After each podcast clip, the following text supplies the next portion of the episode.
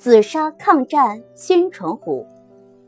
一九三七年，日军屡次三番的制造事端，侵略中国人民的野心肆虐的暴露出来，全国军民抗日救亡的情绪高涨。紫砂业界为鼓舞人心，也制作了一批抗日战争宣传壶，其中有一批点彩寿星壶，以。红、绿、黄、蓝、黑五种色彩点彩，其画面一改传统的山水花卉图案，而增加了抗日战争宣传的内容。比如有一款壶，其壶身一面会有两名全副武装的民国抗战军人和一名逃难的妇女，妇女肩挎包裹，怀抱幼儿。匆匆赶路，两位军人一人搀扶母子，一人随后护送。这正是当时军民流亡逃难的真实场面。在壶嘴的右式梅花上，用黑釉赫然写了“鲁军去上海”五个字。鲁军，应该指的是参加淞沪会战的山东军事长宋哲元将军的部队。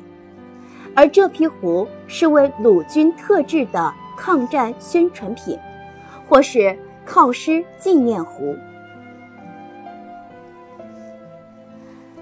这批壶盖上圆孔两侧前两个葫芦形阳纹印记，分别为“福康”二字；壶底阳文方印“营口金泰”四字，在壶系下方有一椭圆形小印。为“金亭”二字。福康是制作这批壶的紫砂店号，在天津营口设有分号。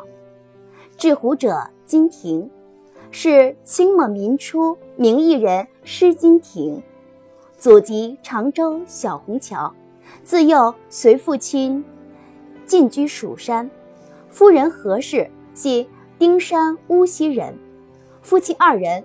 均从事制陶业。施金亭诗意精到，做工考究，寿星壶是他拿手的作品。据说有位长期包销茶壶的山东烟台张老板，双目近乎失明，每次验货用手摸。他要求在一组篓货中至少要有一把施金亭的寿星壶，而且。他凭双手便能摸出来。还有一次，有人定制他的一百把寿星壶，定金就付了一百大洋。